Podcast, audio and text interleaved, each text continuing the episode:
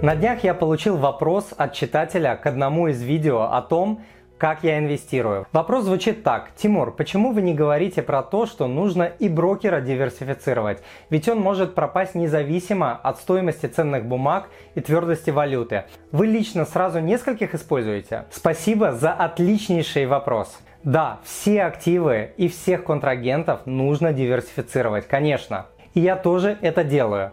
Лично я инвестирую через нескольких очень крупных и надежных брокеров.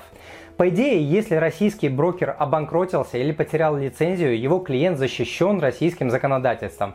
Например, закрывать долги за счет э, активов клиентов никто не имеет права. Но тут есть пару нюансов.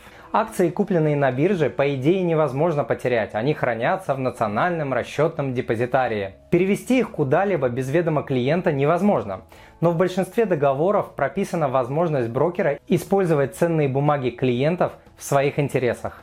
Поэтому махинации с ценными бумагами клиентов тоже возможны. И такие кейсы были.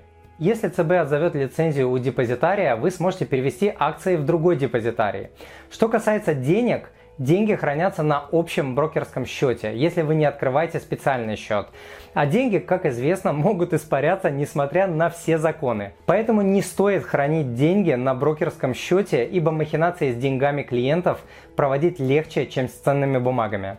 К тому же на момент записи в России нет обязательного страхования активов на брокерских счетах, подобно тому, которое есть для банковских вкладов.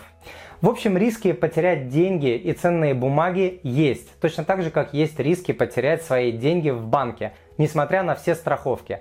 Поэтому нужно выбирать крупного и надежного брокера, а лучше парочку, и никогда не инвестировать через брокера все свои деньги, и все будет окей. Еще раз спасибо за отличный вопрос. До встречи!